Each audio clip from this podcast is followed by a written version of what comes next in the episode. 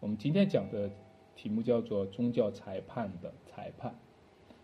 在中世纪的时候，天主教呢建立了一个宗教裁判所，特别是用来去审查教会当中出现的异端。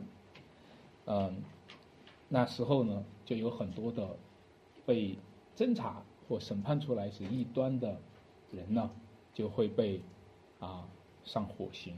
啊，烧死。到后来，宗教改革的时期呢，这个宗教裁判所呢，就派上了用场。啊，那个时候就审判了许多那些正统的、归正的基督徒，也就是今天的新教徒，今天的这个啊基督徒啊。其中最典型的，就是波西米亚的。约翰胡斯，那个时候他被天主教判处死刑，判处火刑。他在被大火点燃他的时候，哈，他还一边唱着诗歌，一边的向着围观的众人去讲道。啊感谢主，这给我们看到一个印象，就是说宗教裁判所不是一个什么正面的印象，甚至呢留下来后代。都给我们看到一个宗教迫害真理的影像，大家会发现，啊，这几百年来宗教是衰落的。这几百年来，宗教并不是一个令人好感的一个印象，当然就包括了基督教了。大家在这个随着这种印象，都认为宗教迫害真理，宗教也反对科学，尤其是当很多人离开了。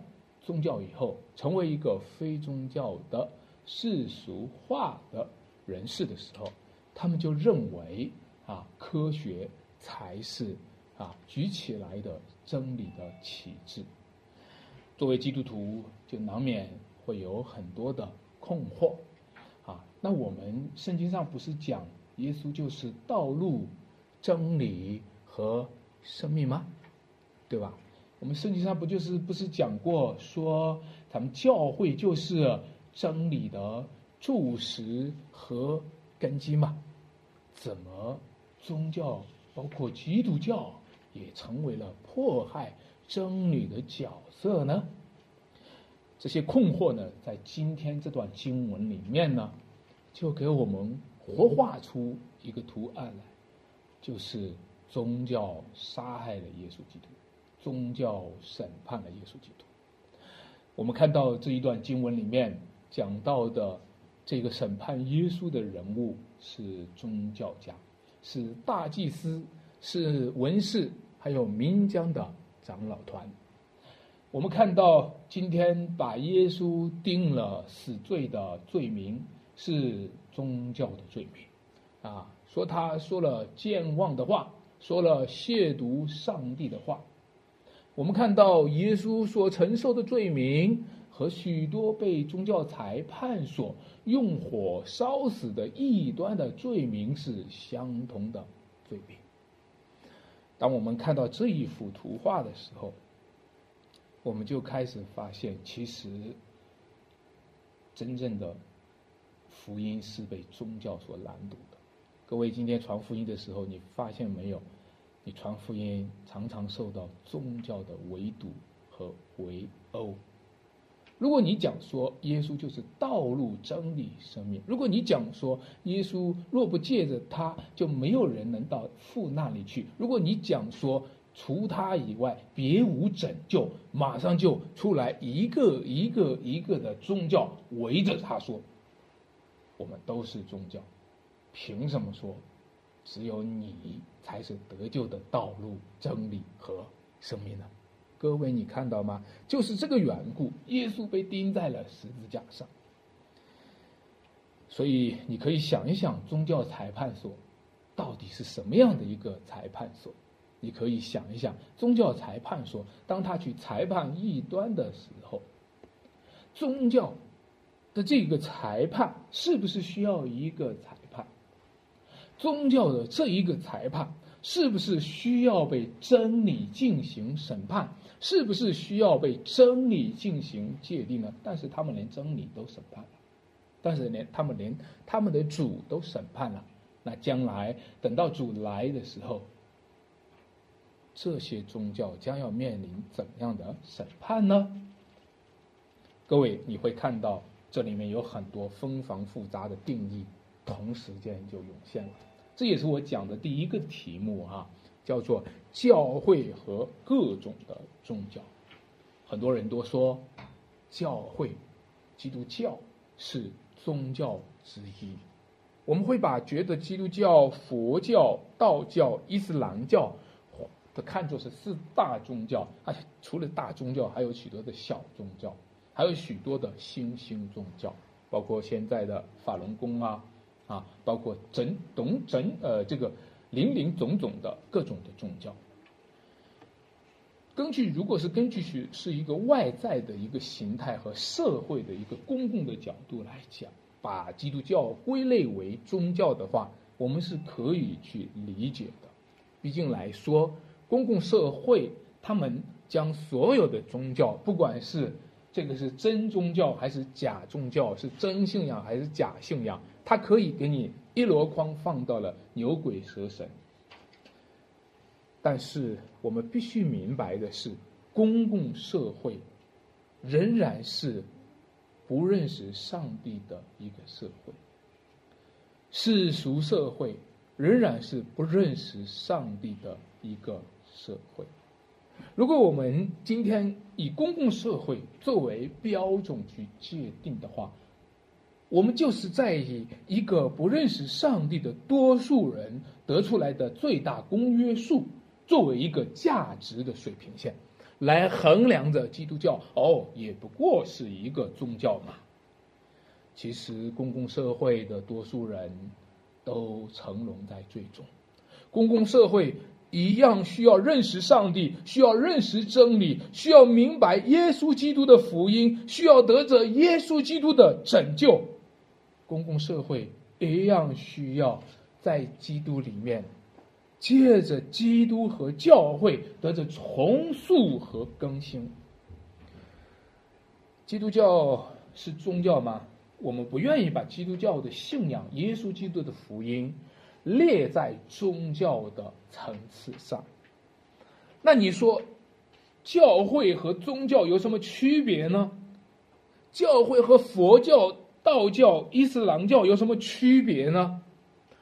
不都是在讨论着关乎神的事情、关乎鬼的事情、关乎属灵的事情、关乎超越了生和超越了死亡的事情吗？所有的宗教不都是讨论着那种超越自然和超越历史的永恒的事情和无限的不变的事情吗？这不就是一个宗教的特点吗？是的，我们可以把它这样归类。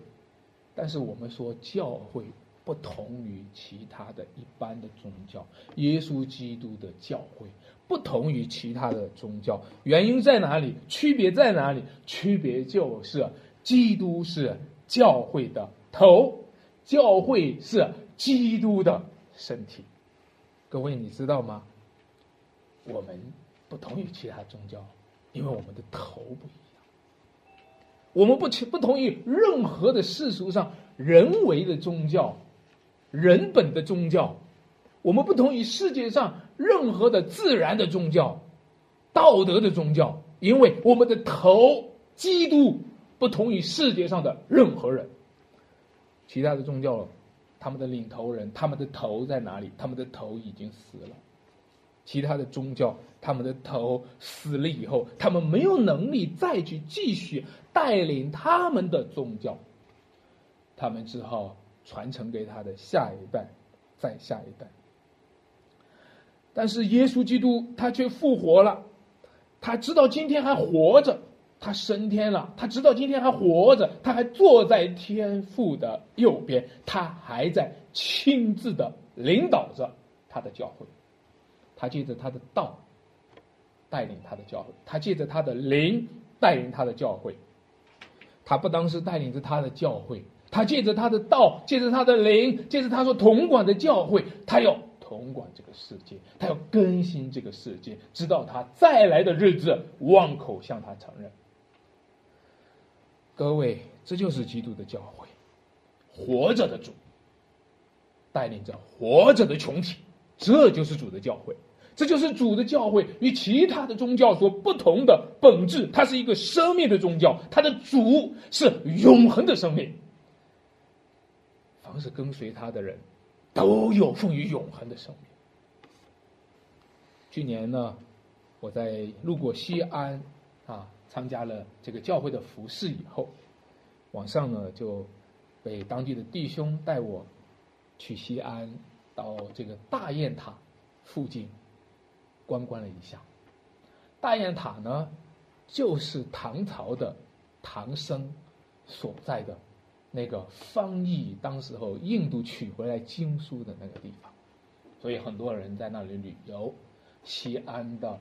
大雁塔旁边的一条街上，啊，有新的这些一系列的关于唐朝时期的雕塑，在这些雕塑当中呢，很多的红鬼的这个雕塑当中，有其中有一个雕塑呢，引起了我的注意。这个雕塑就是没有头的身体。为什么是没有头的身体呢？因为他这些头没有头的身体是女性的身体，是唐朝时期的女人的身体。她透过没有头的身体，那脖子稍微长一点啊，透过没有头的身体呢，来更加的体现那个身体是玲珑剔透的。你知道唐朝时期啊，大家知道现在看唐朝时期留下来的文物当中，都有很多唐朝女人的这个。形态，这个身体，这个女人的样子，据说唐朝的女人都比较胖，啊，尤其是在唐太宗的那个时期啊，因为国家比较富裕，所以呢，那个时候呢，大家吃的比较好，啊，那个时候的女人呢都比较比较胖，比较丰满。杨贵妃就是比较比较这个身体比较胖的啊。那你看到他们现在用雕塑呢？来重新的来呈现这些当时候唐朝女人的身体，但是这些雕塑没有头，身体玲珑剔透，没有头，身体非常丰满，没有头。各位，这就是宗教，这就是一个个的宗教。一个个的宗教都是充满了哈，他们的身体都很丰腴，他们的身体都很丰满，他们的身体都很肥胖，但是没有头。他们只有信教群众，但没有主；他们只有所信的教，但没有所信的主，因为他们所认定的主，他们的主死了。他们的主死了以后，就穷龙无首，只好寻找一个较长的脖子来代替他。因为咱们头死了，那总得有一个顶替的吧？好了，头死了就剩下脖子，脖子就最合适了，对不对？这就是宗教。但是最遗憾的是，最遗憾的是，今天的基督教也沦落的和宗教差不多。今天的基督教也沦落的像是没有基督的基督教，这就是麦克霍顿啊，一位神学家所写的书名叫做《没有基督的基督教》，没有头的身体，没有了真正的耶稣基督永生的宗教组织。亲爱的弟兄姐妹们，你知道吗？基督是教会的头，这就是教会的标签儿，这就是教会的标志。但是基督死了，又复活了，又升天了，却很多人都认为基督已经死了，不知道他复活了，不知道他升天了，知道也是理念上的知道，概念上的知道。从此以后，大家说基督认为基督死了，就开始寻找脖子来替代基督做元首。在德国的基督教就让希特勒做了元首，让脖子代替了头。在英国的基督教就让英国的女王做了英国教会的元首，在中国呢，中国的三自教会就是在扮演着这个角色。各位，这就是为什么我们是家庭教会，这就是为什么我们要持守成为家庭教会。但是反过来说，我们持守成为家庭教会，不是想持守做一个没有丈夫的寡妇。我们想持守的是我们的丈夫是耶稣，是基督。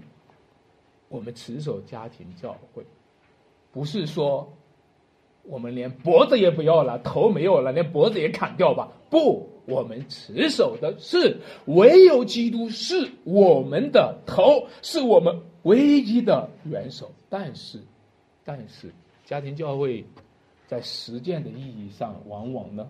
往往也不是如此，因为在家庭教会里面，世界的意义也是不知不觉的变成了人为的头。教会的牧师变成了头，传道人变成头，治理变成了头。求主怜悯我们，求主怜悯我们。我们这些带领人，不知不觉的成为了一个长长的脖子，不知不觉成为了一个和其他的宗教一样以人为头。是一个没有身、没有头的身体。当然，你说哦，安传道，你讲到这里，我就非常认同，我就非常反感教会当中的牧师成了头，我就非常反感你们这些传道人成了头。的确是这样的，是吧？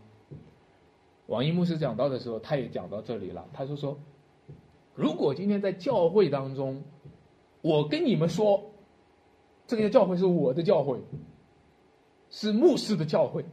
你们肯定会反对，是吧？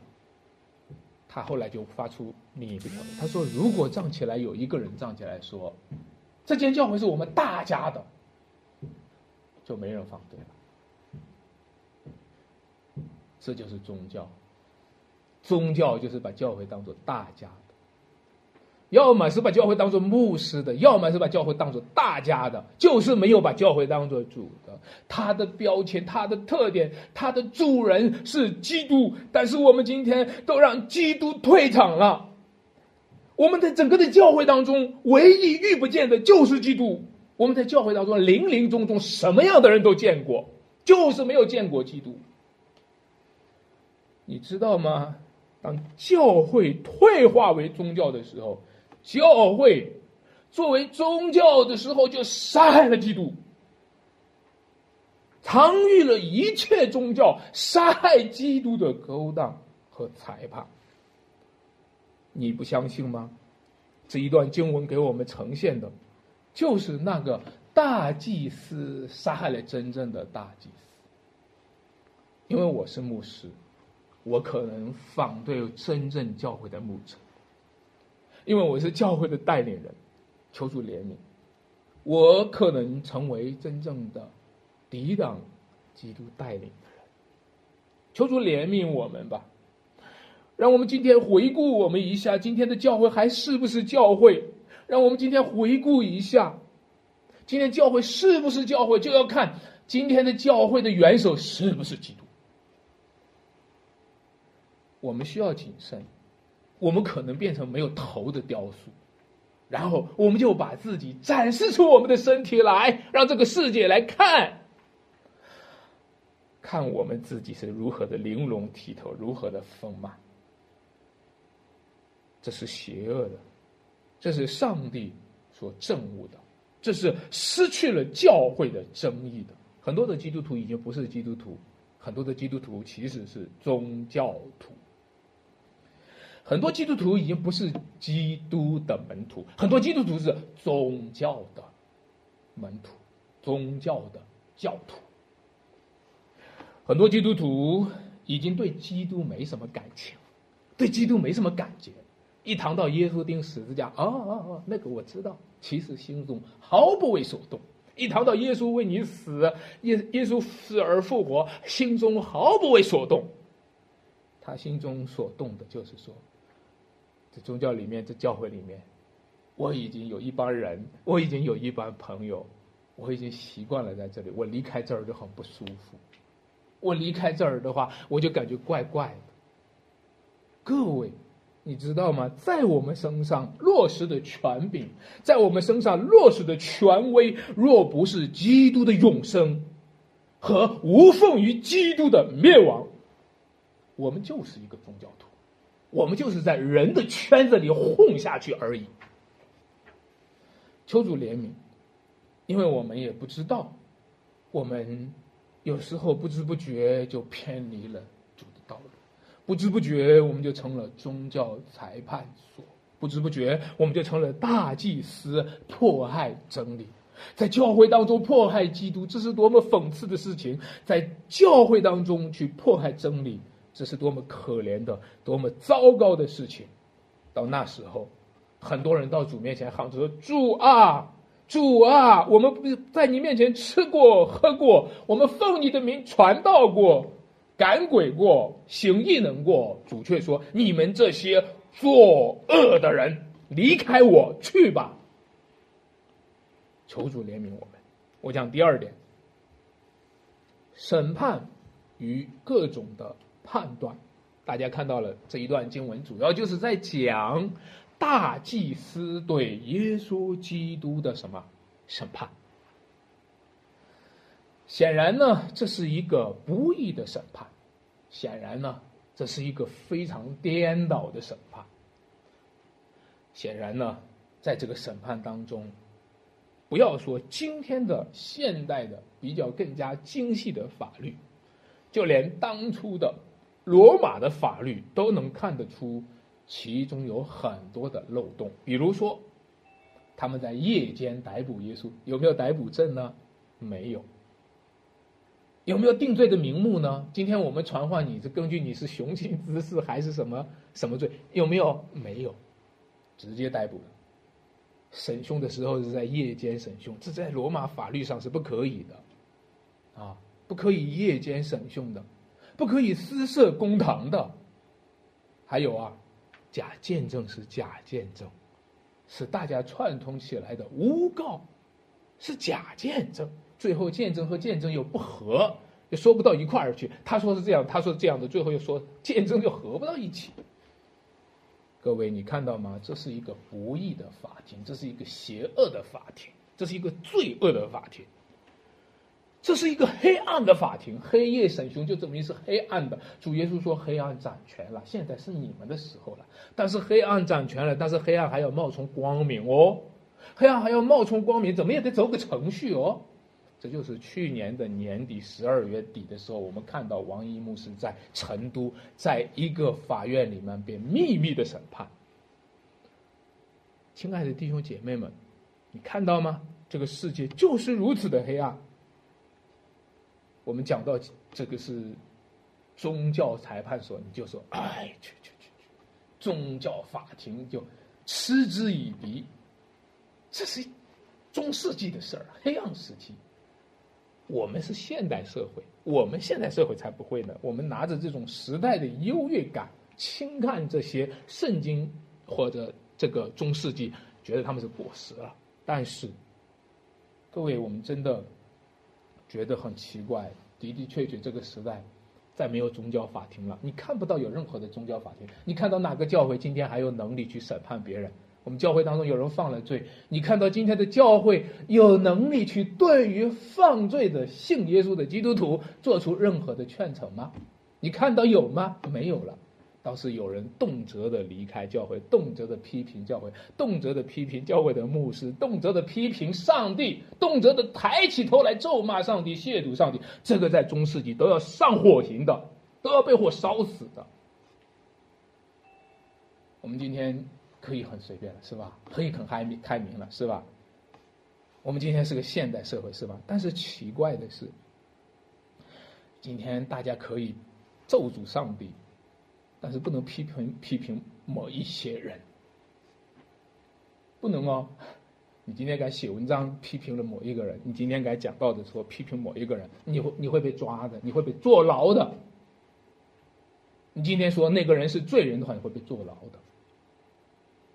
哦，这时代这么开明了哦，这时代连亵渎神都没事儿哦，这时代连咒诅上帝都没事儿啊。可是这时代不能够对某一些人有任何丝毫的不敬。原来我们还是宗教时期，只是我们的宗教叫做拜人教，以前是拜神教，现在是拜人教。我们还是在宗教法庭的时期，还是在宗教裁判所的时期。各位，各位，让我们来讲讲彼得吧。今天彼得拜的挺惨的，彼得面对的好像也不是一个宗教宗教法庭。彼得面对的好像也不是一个今天高压的政治法庭，彼得面对的就是一群人而已，一群普普通通坐在那里的人，而且而且大家都在那儿烤火，而且其中就是一个使女做了审审问的法官，彼得就败了。弟兄姐妹们，你看到吗？彼得作为大使徒就败了，在座的各位。今天听到的观众们、弟兄姐妹们、各位朋友们，你们呢？很可能、很可能这一生不会经历法庭，很可能不会为信仰的缘故经历法庭。像我们这些小人物啊，很可能根本没资格上法庭。当很多人评论像王一牧师上法庭被判处了九年的刑罚，秦德福长老被判处了四年。其实我们这些人根本没资格上那样的法庭，我们只要旁边有几个邻居围着讨论讨论，我们就被审判。就像彼得一样，只要派个使女、派个大妈，就把我们审判了。我们这些人根本没资格，不需要给你开什么正式的法庭。我们真的是很可怜，我们很多的基督徒。就是在众人邻居的讨论里面，像彼得一样的跌倒。哎，彼得可是很刚强啊，前面要与主同死的。他说：“主啊，众人要是为你的缘故跌倒了，我总不跌倒，是不是？要准备要与主同死的。那么现在就跌倒了呢？后来你继续读经文，你就会发现，在五十八节描述彼得的时候，彼得什么？”远远的跟随耶稣，他和主耶稣的关系开始拉开了。然后他怎么样呢？他和差役坐在一起，靠拢的正在那里烤火去了。他和差役坐在那里，要看这事儿将要怎么发展。各位，你是不是今天？摆好了这个姿态，我觉得好像很多基督徒是摆好了这个姿态。据我了解，据我观察，好多的基督徒今天都是摆在这个姿态里面，远远的跟随基督。你让他往跟前来，他都不愿意。主呼召我们说来靠近，都不愿意。大家远远的拉开距离的跟随耶稣，其实现在凑在了猜疑的旁边烤火。我们是地下基督徒，地下教会，我们悄悄的在跟随主。结果呢？结果呢？凡是和主拉开距离的人，将失去从主而来的能力。亲爱的弟兄姐妹们，当我们坐在那差役的旁边的时候，就凑在了那些审判者的那个旁边，和审判者一同的审判了耶稣。然后，那些审判耶稣的，审判耶稣的时候，一同的审判了我。我们每个人都是有良心的，上帝创造我们有良心。良心是什么？良心就是一个法庭，良心就是我们内心的法庭，就是上帝那终极的、最终幕后世界要呈现的那个法庭的那个景象，搬到我们的内心当中。每个人的良心都有一个法庭，每一天，每个人的良心都要做无数次的判断。你觉得今天容易吗？不，每一天这个良心都要审很多的案子，就像国家的皇帝一样，做很多的批示啊。你今天刷微信的时候，朋友圈过来一个，哦，做个批示。好，你再看朋友圈另一个事情，呃，做个判断。啊，你或者你遇到一个人啊，做个判断。你最后对某一个人、某一些人和事，你看到街上的一个新闻，你就开始说，你就开始直接就大骂了，这真是太不像话了。你就开始像审判官一样的发落你的审判，对吧？每个人。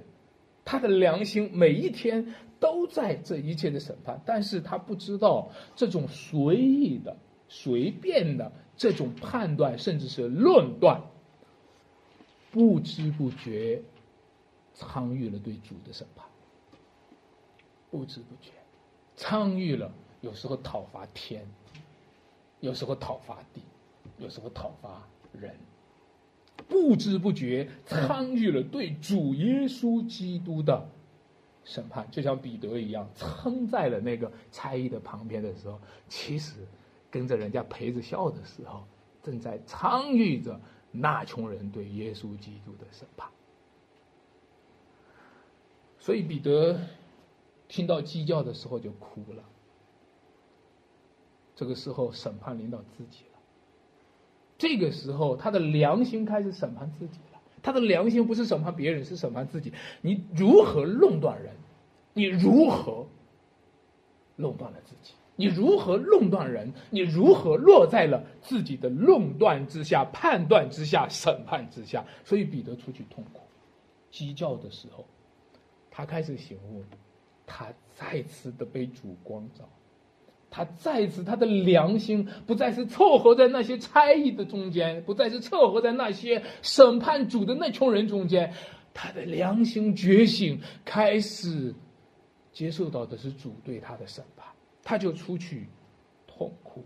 当他说：“众人为你的缘故都跌倒，我却不跌倒。”那是他的审判，他在审判。别人都跌倒了，哼，他们都跌倒了，我却不跌倒。但是这句话现在审判落到自己身上，他就出去开始痛苦。各位，我们的良心都审判我们哦。如果连我们都审判我们，你觉得别人不会审判我们吗？如果我们的良心都能够审判了我们，你觉得别人不会指指点点吗？更严重的，如果我们的良心都审判我们，我们的上帝不会审判我们吗？如果我们的良心都审判我们，我们都要痛苦，我们都无法面对，我们能面对未来上帝威严的、荣耀的、愤怒的、如火焰的眼睛吗？亲爱的弟兄姐妹们，神比我们的心大。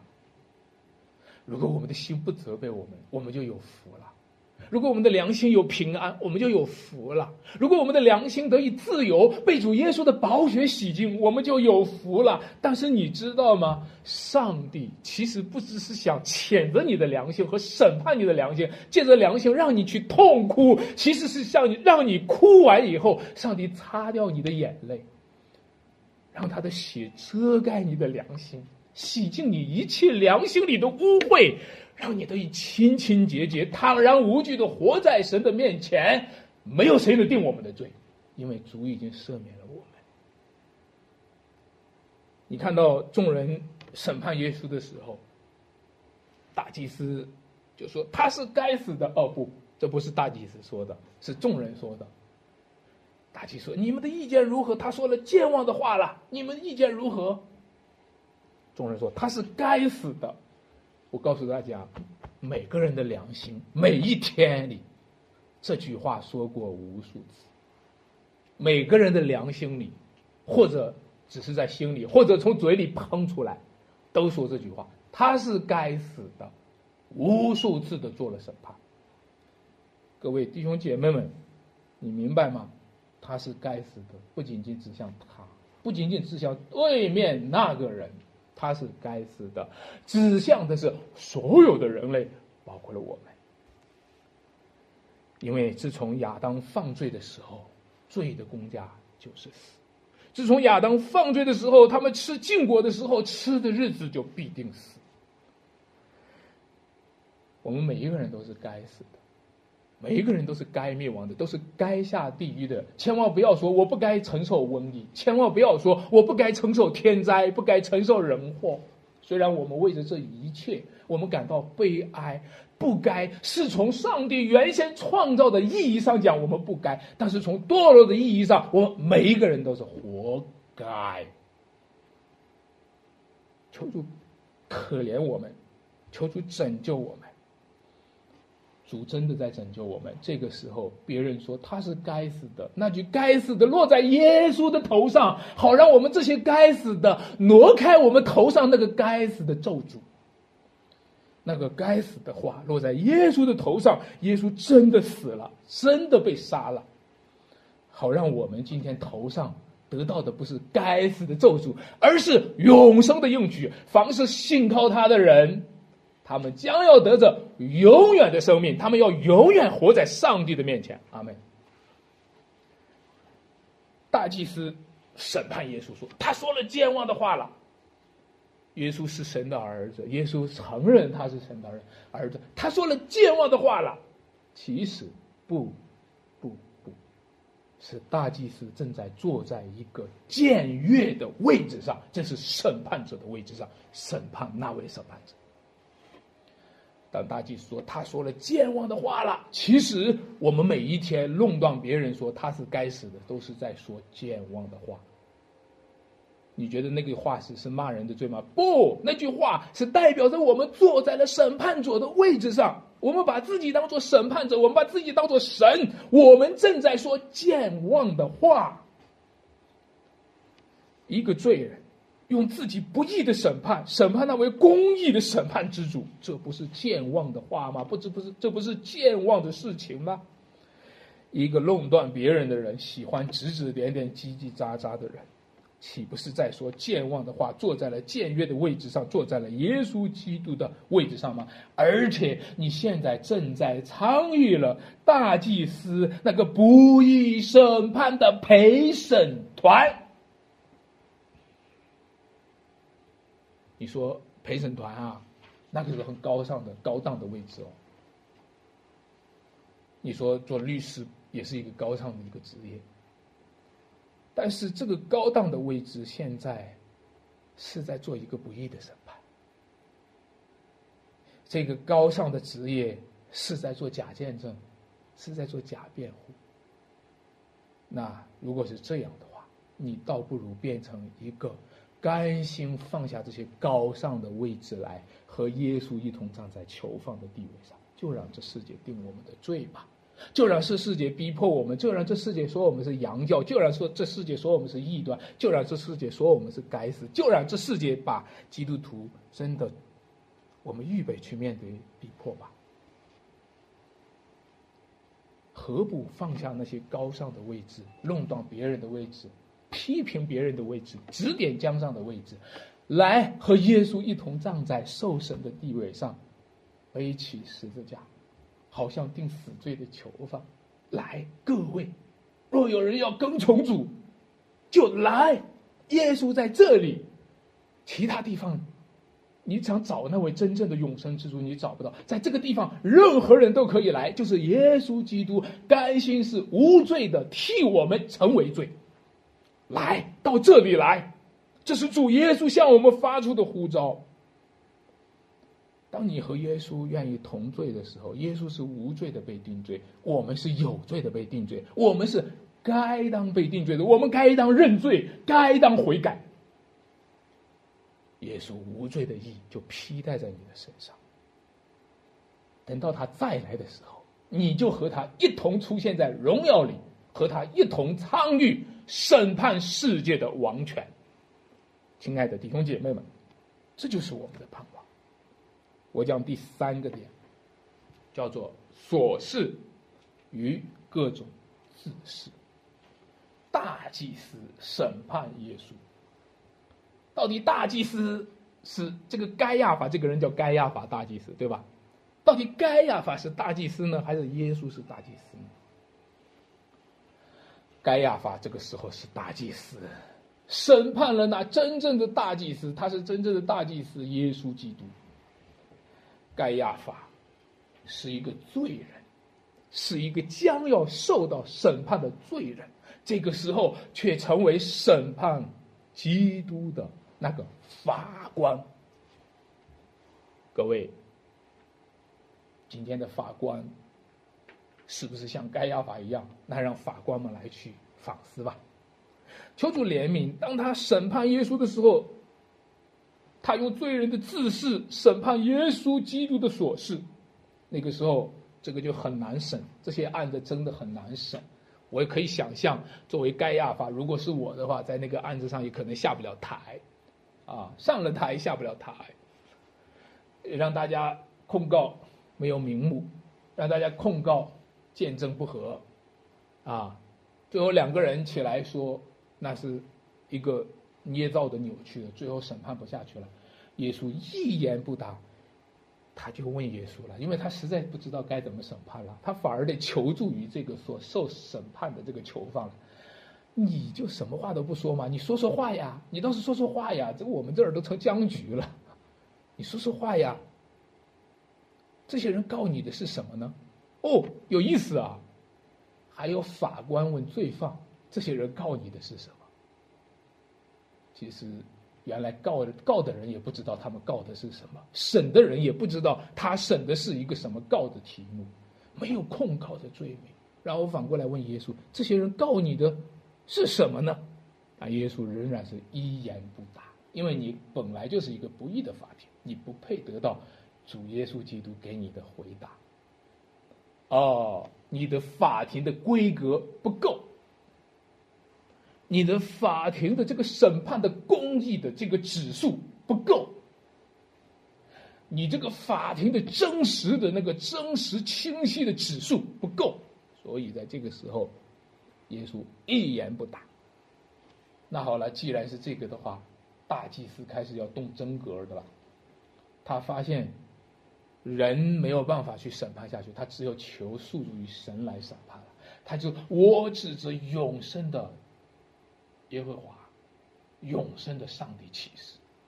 这个时候审判让上帝介入了。其实直到今天，大家知道各个法院要，我不知道中国我就不清楚了，要按启示的是吧？要宣誓的，你讲的话是真话。这个时候了，这个大祭司指着，我只是永生的耶和华启示，因为他让法庭上有上帝的参与。你告诉我们，你是神的儿子，不是？好了。这个时候，耶稣回答了，因为前面那些法庭都不规格不够，那没有上帝参与的那个审判规格的不够。这个时候，邀请上帝的出席，邀请上帝亲自做见证人，邀请上帝做神的见证。耶稣基督就宣告，因为他自己就是神的儿子，他。他做神的儿子是有上帝见证的，所以他就说：“你说的是。”然后又说了另外一句话：“你们将要看见什么？人子坐在父神的右边，他要怎么样呢？驾云降临，审判这个世界。”哦，各位各位，讲了这句话，马上大家就发现了，这个话讲到了顶点了，是吧？顶点了。这个顶点就是说，耶稣是谁？就是耶稣基督的所示。那我们来说一下，大祭司怎么反应了？大祭司怎么反应了？你说谎，对吧？你说了健忘的话了。你说了健忘的话，何必再用见证人呢？你说了健忘的话了，在这个时候，就是琐事与琐事之间的碰撞。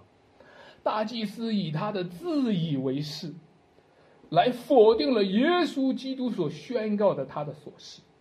你是谁？我是神的儿子。你说了健忘的话了。大祭司对耶稣宣告的所事进行否认，是用他自己作为大祭司的自视来否认耶稣宣告的所事。他是神的儿子，但他否认他。你不是。你说的是健忘的话，那么结果呢？琐事的基督做琐事的宣告，被当做不是基督的，做了一个不是基督的健忘的话。各位，你知道吗？这两个是在碰撞。你们知道耶和华的名字叫什么吗？摩西当时候问耶和华：“你的名字叫什么？”在和合本上翻译说。我是自由拥有的，它的原文里面，它是什么呢？我是我所是的，在英文里面，I am who I am。我是我所是，你知道吗？今天问到他是谁的时候，我是我所是的，在其他的地方在这里也翻译成我是自有永远拥有的，其他的地方翻译说我是昔在、今在、以后永在。因为在在原文里面，这个意思非常丰富，讲到他过去式、现在式、将来。我是我所是的，我过去是我所是的，我现在是我所是的，我将来还是我所是的。他是谁？他是神，他过去是神。现在是神，他将来也是神，从亘古到永远都是神。当耶稣基督他宣告他的所是的时候，他在宣告着一个永恒的所是的那一位。在什么东西都不是什么东西的时候，上帝已经是上帝；在伤不是伤的时候，诸伤未曾生出，伤还不是伤，上帝已经是上，上帝已经是上帝了。在地狱世界未曾造成的时候，大地和世界还不是大地和世界的时候，空虚红洞，圆面黑暗，什么都不是。上帝已经是上帝了，但是今天这位大祭司觉得他自己很厉害，我可是大祭司，难道我的判断还会有错错误吗？你不是，你说健忘的话了，各位，你知道吗？人是自我中心的人。自我中心的人模仿着上帝宣告他的绝对的自私，模仿着上帝宣告他绝对的所事，他是自由拥有的，我们就也开始模仿着说，觉得我们也是自由拥有的。我是大祭司，当这个大祭司是自由的吗？你曾经是吗？你过去是吗？你未来是吗？你只是现在是大祭司。结果就用现在是的这个状态审判了那一位永远是的基督。敬爱的弟兄姐妹们，你知道吗？人呐，人是个什么呢？人的所事，人的自私，除非看见我们是按照神的形象造的，除非看见我们是上帝托付我们管理世界的那个人，具有尊贵荣耀的冠冕。但是我要，我们要忘掉了这个的话，我们就是在冒充上帝，我们就是在杀害基督。将来耶稣审判他的时候，耶稣说什么？你什么都不是，你什么都不是。好，我们来说一下他们抓耶稣哈，你大家想一想这个事情啊，耶稣的案子审了多长时间呀？耶稣当时候抓耶稣的时间。然后加起来审判耶稣的时间，对吧？到后来又转到了比拉多那里去审判，到后来又到了耶稣钉十字架，有多长时间呀？大概我们算下来就是，如果是早上九点就把耶稣钉在十字架上，对吧？那就是整个一个晚上连抓带审带执行，就这么快。啊，这么快呀！各位，你想一想，今天你抓一个放人，抓一个小偷，抓抓一个什么，你能这么快去决定吗？你这么快就把一个人连抓带审带这个，用按照正常按照法律的话，你还要经过什么检查？要公检法，你们之间的交涉很多，什么逮捕证啊，什么对吧？控诉的过程、辩论的过程有很多啊，为什么在这里很快就过去了？很快，很快就把耶稣给杀了。如果我们在旁边的话，你不能等一等吗？不能想一想吗？想一想，不能停一停吗？不，不能停。你知道为什么吗？知道为什么？为什么这么快呢？因为，因为人的琐事，人的自私。人的自以为是，正在做一个高效率的实践。人的自以为是，就认为自己不会有错误，因为，因为大家觉得大祭司不会错，大家觉得我不会错。结果呢，越是自以为是的人，犯罪的速度越快，对吗？同意吗？越是自以为是的人，犯罪的速度越快，放下的罪越发的不可收拾。犯了罪，现在把耶稣都杀了，哪能犯了这么大的罪呢？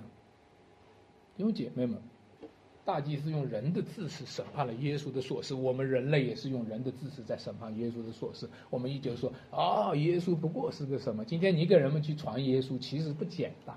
你传讲耶稣，要传讲耶稣是神的儿子，其实不简单。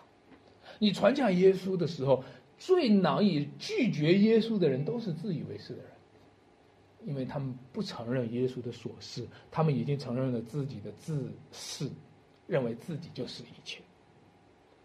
耶稣是谁呢？耶稣是神的儿子。耶稣是谁呢？耶稣是神所立的基督。耶稣是谁呢？耶稣是先知。耶稣是祭司。耶稣是君王。他是谁呢？他是神荣耀所发的光辉，是神本体的真相。他是谁？他是道路，是真理，是生命。他是神人之间唯一的中保。他所示的太多了，他所示的太强大了。而我们呢？看看我们呢？我们是谁呢？我们是谁呢？我们身上什么都不是，我们一无所事。再看看我们，我们是谁呢？我们是个罪人。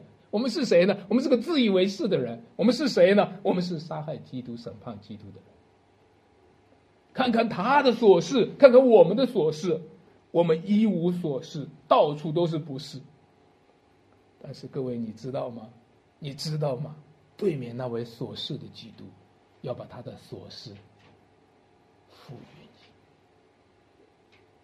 我们这些什么都不是的人，那位琐那位那位所示的基督，那从亘古到永恒所示的基督，他要把他的所示赋予我们，我们因着他就是神的儿女，我们因着他，我们就不再赤身裸体，我们被披上了衣袍，我们有奉于他的。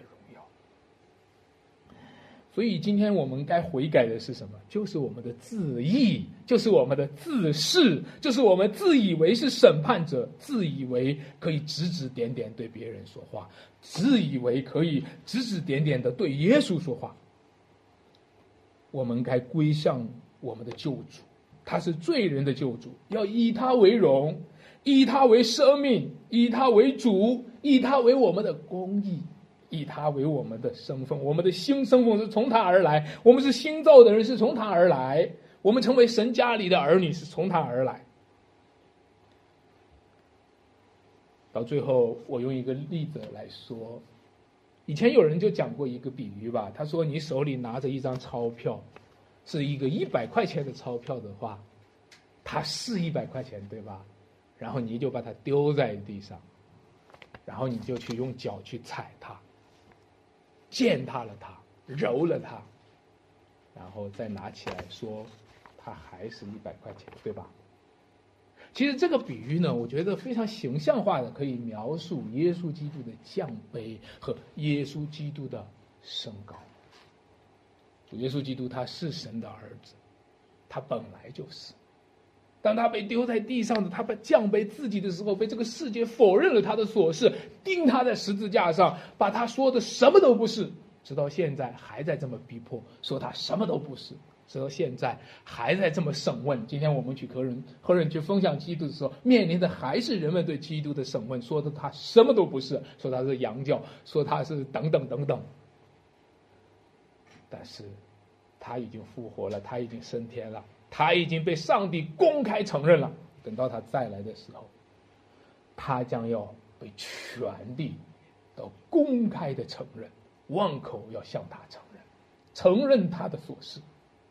那时候，我们将会看见人子坐在父神的右边，驾着天上的云。各位亲爱的弟兄姐妹，他是谁？他是神的儿子。他是神所立的基督，他是昔在、今在、永在的所事者，他是神人之间的中保。因他得救的人有福了，因他跌倒的人有祸了。唯愿我们都成为因他得救的人。我们一起来祷告。天父，我们感谢你，因为没有其他的名字可以代替你。这个世界上一个一个的宗教想要试图代替你，一个一个人本的东西想要代替你，甚至我们自我中心想要代替你，那没有谁能代替你。你的琐事是永恒的，你的琐事是神性的琐事，又在人性当中成全了伟大的救赎。主啊，在你身上有多少的奥秘是我们不知道的呢？在你身上有多少的丰富是我们不明白的？我们就唯愿屈膝俯伏，谦恭的敬拜你，让耶稣基督做我们生命的主，让耶稣基督成为我们的道路、真理和生命。感谢赞美主，求你继续的来赐福给我们。让你的话语深入人心，让你的话语搅动我们的灵魂，让你的话语翻转我们的生命，更新我们，使我们重获那在基督里面永恒不变的确据的身份。感谢赞美主，祷告奉耶稣基督名，阿门。